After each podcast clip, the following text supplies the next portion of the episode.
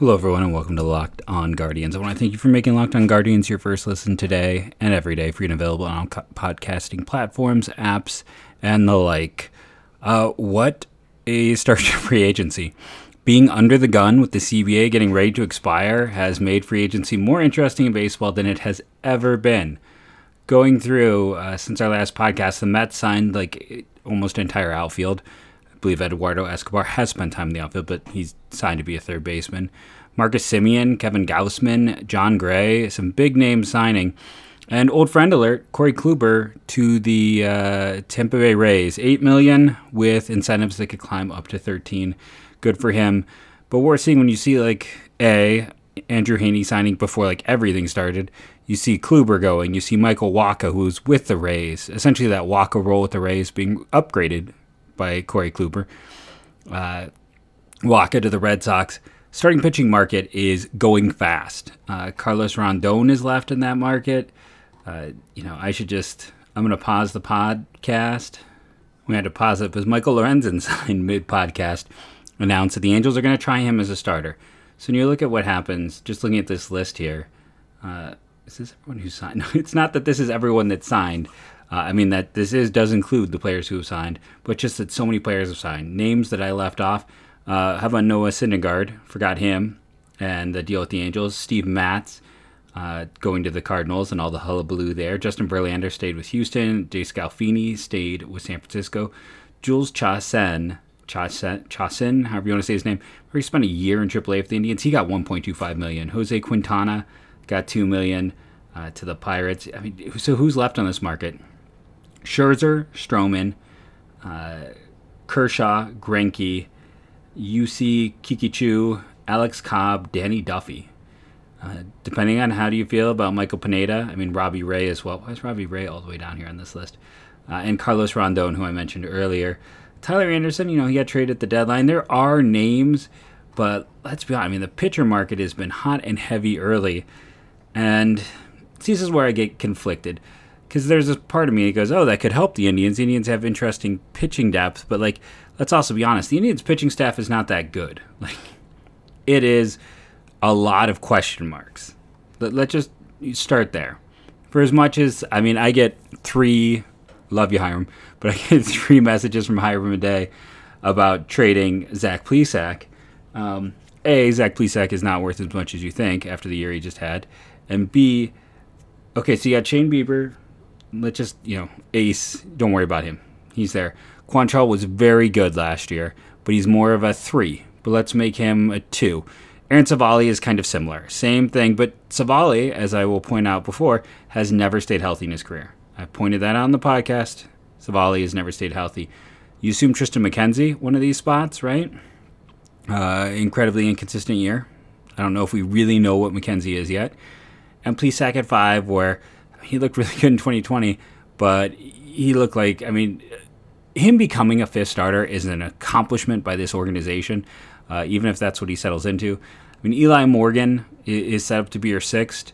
I love Cody Morris, but when you're talking about him as your potential 7th man, he's not proven. He's probably going to be more likely to help as a reliever than a starter any day of the week anyways. The depth just isn't there. For as much as people are hey, starters market, Indians have all these starters. Do they?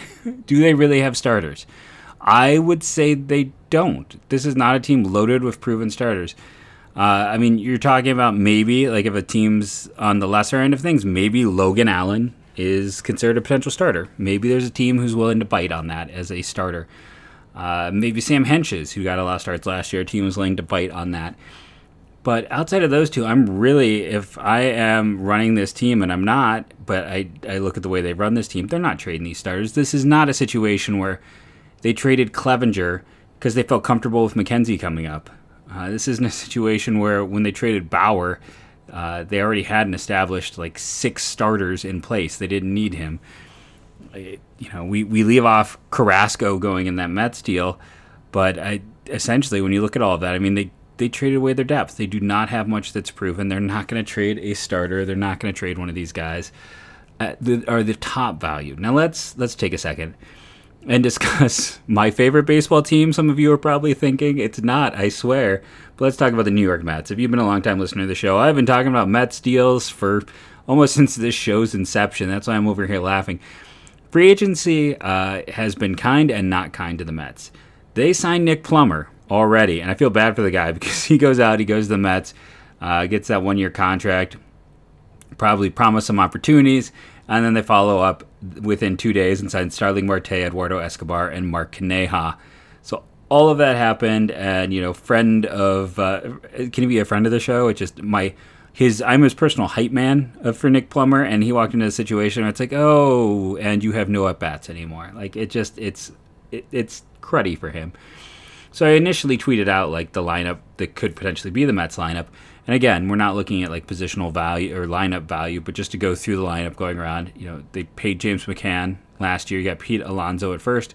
Second base, Robin Sano isn't playing. Let's just get on from there. He is a shell of what he was. They have Jeff McNeil to potentially play there, but we'll get into some of that. So they have potentially McNeil at second right now, Lindor at short. Your third baseman's Eduardo Escobar. Your center fielder is Starling Marte. You put Nimmo in right, and you have Kaneha in left. And I assume a DH gets done, and that becomes J.D. Davis.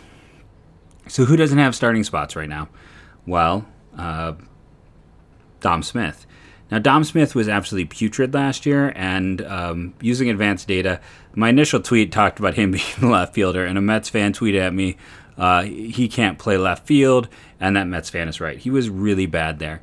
Now, my question becomes, what is, like, he's a strong defender at first. That is why they were willing to try him in the outfield, and that didn't go well.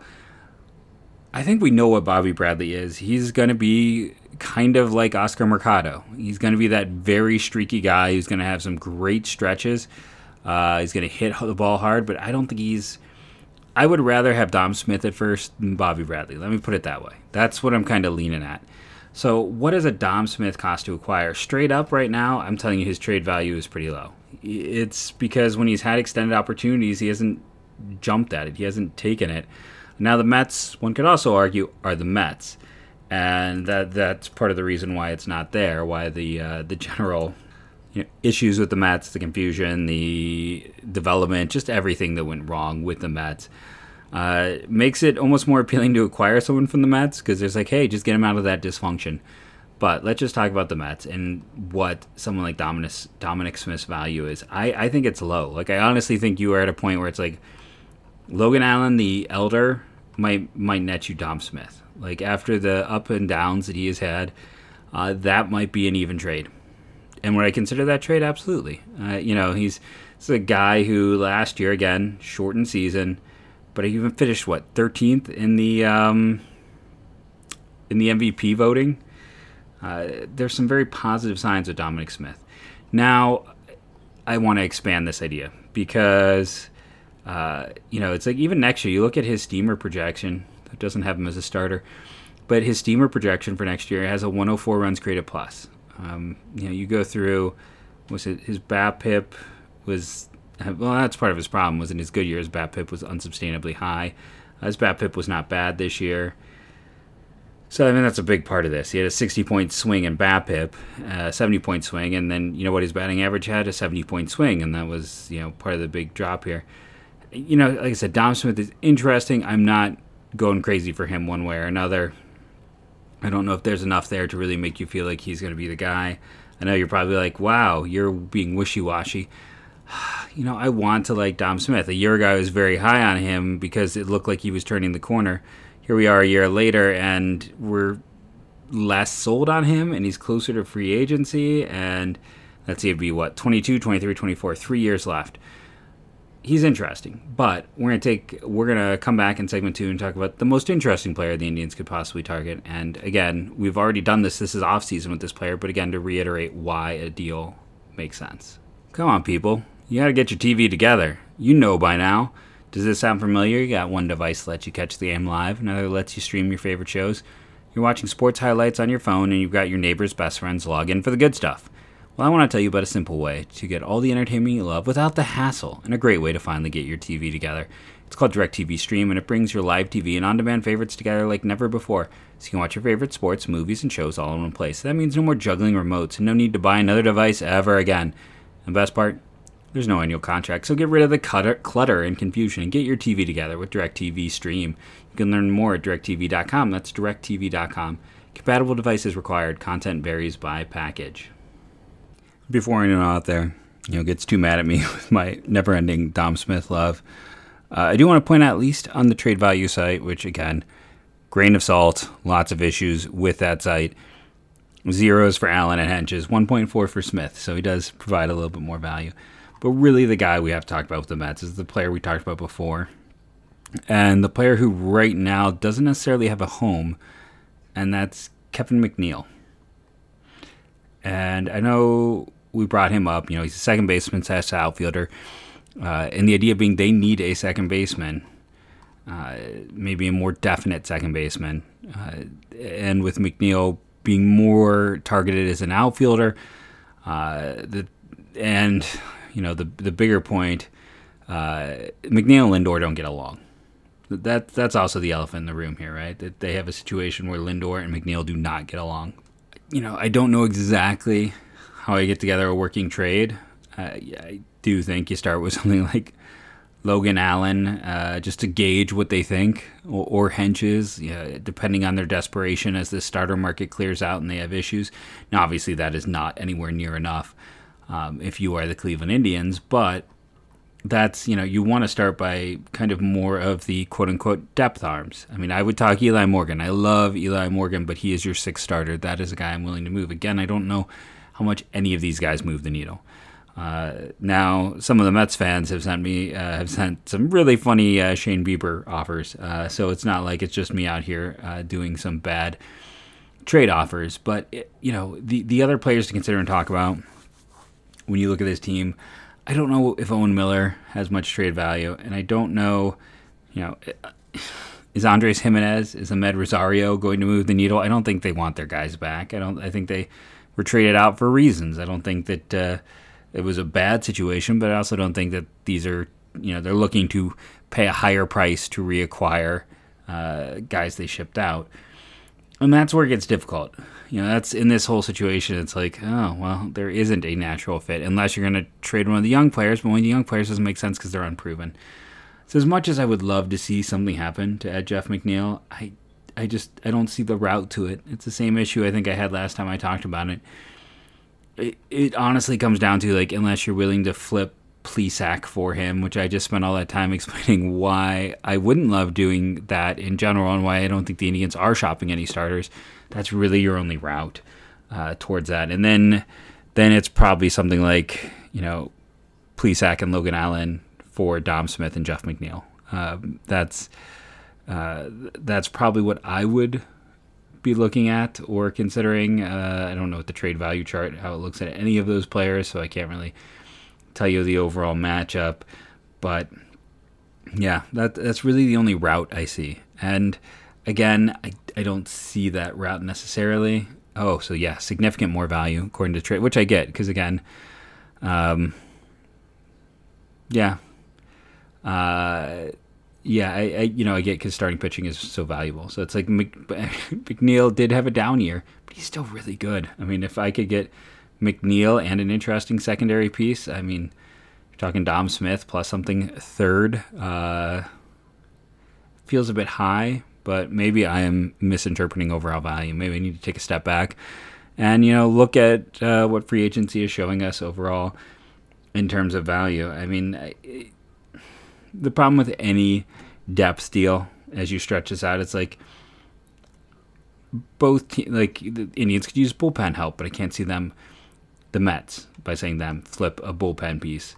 Prospect-wise, is Mauricio on the 40-man? You run to this situation. It's all interesting to look at, interesting to consider. There could be something to be had there. I think the bigger issue overall is what we're seeing in the outfield market. I talked about my surprise that Daniel Johnson was not claimed by any team on Friday because of how hard it is to find good outfielders. Mark Kaneha got about what was expected. Starling Marte got about what was expected. I mean, they're going to be paying Starling Marte till age 37. That was a significant commitment. How about today? Like, I saw someone getting mad about the Indians, inactivity when Avisaíl García gets 4 years, $53 million. I mean, he's getting. You're talking about a guy who's 6'5", 250, who's already had problems with consistency and staying in shape. You're giving him a lot of money over his mid-30s. That takes you to age 35. That is a contract. There is no way I don't see that contract coming back to haunt them, to haunt the Marlins. I was like, oh, boy. And for as much as people want to go out there and complain, it's like, yeah, Conforto, there's talk that he's had talk with the Astros. I believe that. I don't think Conforto is a Cleveland target, really, honestly, when he's going to cost a draft pick plus the overall cost to sign. I wonder about Seiya Suzuki, again, with the market being a little bit softer, it feels, with that particular player. And let's be honest, the Indians were never going to get a high-up outfielder for their team. They're never going to spend that money, but it's more about finding that soft spot in the zone, as it were. Finding that guy who could make sense, who's a little bit farther down, who could help them out. Again, Conforto, I know he's 32 on the MLB trade rumors thing. I don't see that. I don't see that happening. Going just up the list as I go here, it's like Jorge Soler might make some sense. Now, I know that would be bad defense, but again, we've talked about what they've done defensively. By the way, Avisaíl García was projected to get 3 years, $36 million. He got $453. I mean, $453. That's significantly different, and that shows you what the outfield market is shaping up for. So I don't know. I don't know how this team adds an outfielder. I don't know how they get better out there. And honestly, maybe they don't plan to. That's, maybe that's not what people want to hear. That's not what you expect to hear from me. Maybe the plan is, honestly, to rock out there with some kind of platoon, series of platoons outside of center field to give, a Steve Kwan a real opportunity and to go for the young kids. Now, I also... the other deal I have to talk about is Adam Frazier to the Mariners, because I really didn't touch on Marcus Semien. So we're going to kind of talk about the second base market and what things are shaping up like and by in our third segment here. So hang on, hold tight, and let's discuss, the other position, the position the Indians legitimately have some depth to trade from. If you're listening to this, Built Bar is having a Cyber Monday sale. Why are you listening to this? Go to BuiltBar.com today, 20% off the entire site. Talked about, they revealed the mystery flavor. It's cereal. It's delicious. Fruity cereal is already sold out. I'm sorry to ruin that. Still get Paranormal Pumpkin. You can still get Coconut Marshmallow. Strawberry sold out. Blueberry Muffin is sold. All the extra discounts are sold out. Ruby Chocolate is delicious. They've also released White Chocolate Cheesecake, Lemon Dip Cheesecake, Caramel Almond Delight, which I loved. Real nuts in there. These new flavors are delicious. They are great. If you're worried about the sugars, the caramel almond delight is fantastic, and it's still 5 grams of sugar, 16 grams of protein, 150 calories. What is going on right now in general? How about this? Everything 20% off, and those two new flavors. I have not tried white chocolate cheesecake. I might put an order in, because I'll tell you, the lemon dip cheesecake and the ruby chocolate were fantastic. I love the caramel apple. These are great tasting. We talked in the past about how they can be like, a candy bar. These new ones are legitimately candy bar-like. I mean, when I ate them, I felt like, is this going to be filling? It still was filling, like the other bars. It was still a great lunch. I ate three for lunch. Gave myself, 48 grams of protein, about 20 sugars, and 450 calories. All delicious, all good. You got to love it. BuiltBar.com. Remember to use that promo code LOCK15 to get that 15% bonus. So as previously mentioned, first I want to thank you for making Locked On Indians your first listen today and every day, free and available on all podcasting platforms, apps, services, etc. Let's talk second base market. As we're recording, for fun, Max Scherzer and the Mets are close to finalizing a multi-year deal, sources confirm. So, there's that. For as much as we talk about breaking news, that's two pitcher signings in this podcast that started with me discussing how the pitching market is weak. Crazy times. But yeah, we'll see what the final information on the Mets are. Not messing around, that is for sure. going back to second base market. So that's going to be really loud. I apologize already for that. I thought Marcus Semien would go to Seattle because I thought Seattle was going to spend. Instead, they traded for Adam Frazier. They didn't trade much. They traded a recent draft, like last year, like this most recent class, and like a former undrafted draft pick who is on their 40-man, who has not played in the majors yet, but could be a relief type for Adam Frazier. Now, Adam Frazier is going to make $7.5 million is the arbitration estimate. I don't think he's worth $7.5 million. I'm surprised the Padres got that much for him. I was kind of surprised they paid a relatively hefty price for him. If you listen to the podcast, I predicted he was going to fall apart, which is exactly what he did. Here's the thing about Adam Frazier. He is not as bad as he was in the second half. He's not as good as he was in the first half. He's a slightly below league average bat who can really pick it at second. He's an upgrade over Dylan Moore at second for the Mariners, but I thought Seattle was going to spend some money with that young core. I thought they'd go out and get someone, especially because Semien, he's willing to play second base. Like, you can go get him. Now, I understand not signing him if it's going to cost you 7 years, $175 million.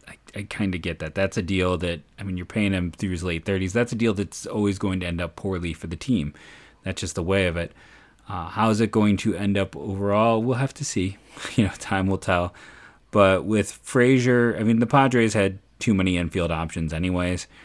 I know Frazier spent a lot of time in outfield, which is just, a waste or doesn't even make a lot of sense for them. So instead, he goes to Seattle. He'll take over there. The Mariners will immediately, Rangers will put him at second base. They're still chasing some shortstops, if you believe the chatter out there. So what's that mean for Toronto? Toronto Blue Jays all of a sudden, I don't know if they necessarily need a second baseman. Kevin Biggio, I think, probably switches back to that position for them, where he had been originally with Bichette at shortstop, third base. Santiago Espino is listed for them there. Essentially they're kind of biding time until Jordan Groshans can step up.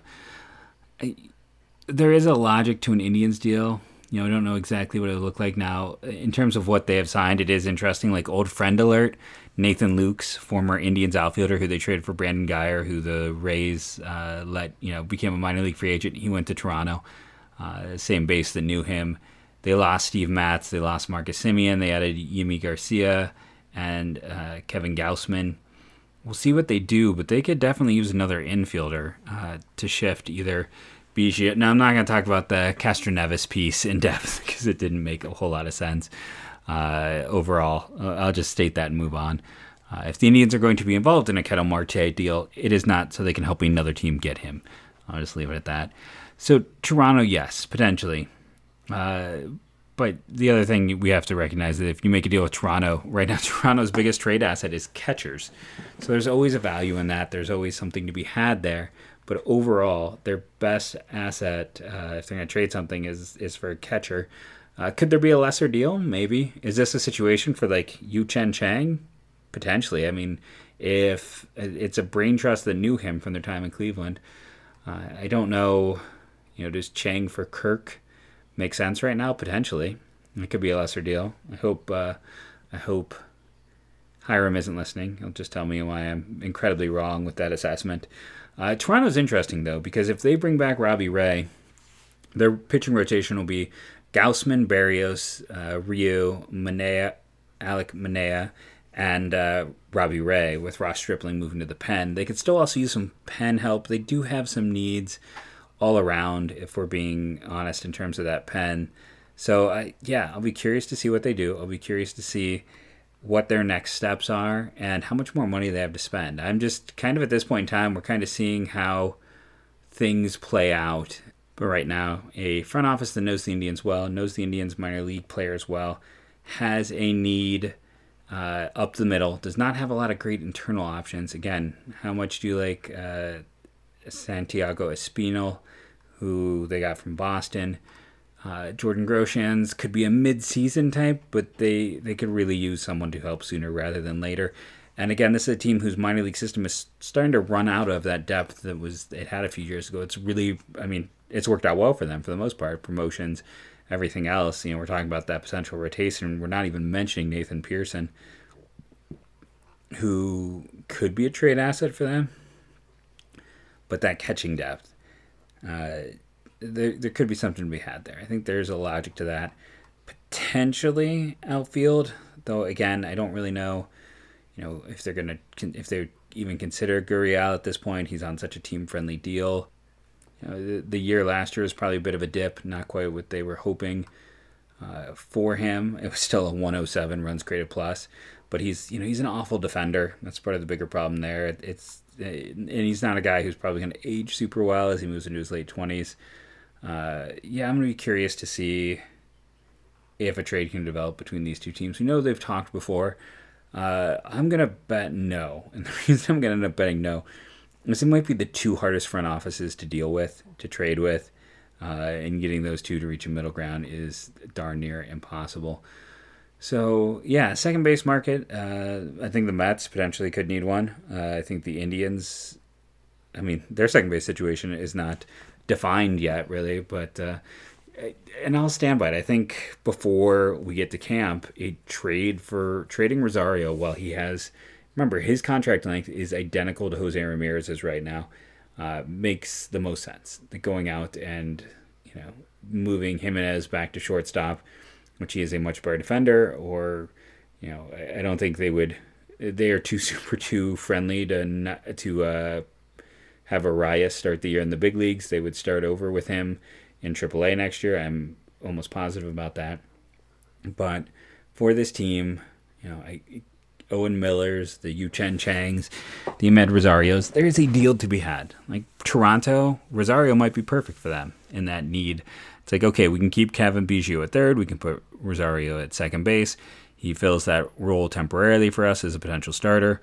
And, for the Indians, they can potentially add a catcher or maybe an outfielder and do it that way. Because Rosario, again, was strictly league average last year. As a shortstop, if he was a league average defender, that'd be great. He'd be incredibly valuable. But when you're a below average defender at short, with some pretty pronounced splits, which, again, at a very valuable position that doesn't worry you as much, you're just like, okay, had him bad at the top, had him bad at the ninth, or had him bad at the bottom. But he's not a great defender. So then he's just a hair's breadth away from being valuable. The problem is the more he plays, the less value he has because he's very quickly going to become a rental instead of a long-term piece. So the second base market, and honestly the middle infielder market, is probably more important to be monitoring right now than anything else in terms of the way things move this offseason. I've been Jeff Ellis. This has been Locked on Guardians podcast. I know I've probably said Indians a million times throughout. Bear with me. Thank you for listening. Remember to rate and review, download daily. That's just the simple things you can do to help this show grow. Let's get us in the back in the Top 100 Baseball podcast. And as we say now, go, go, Guardians, go.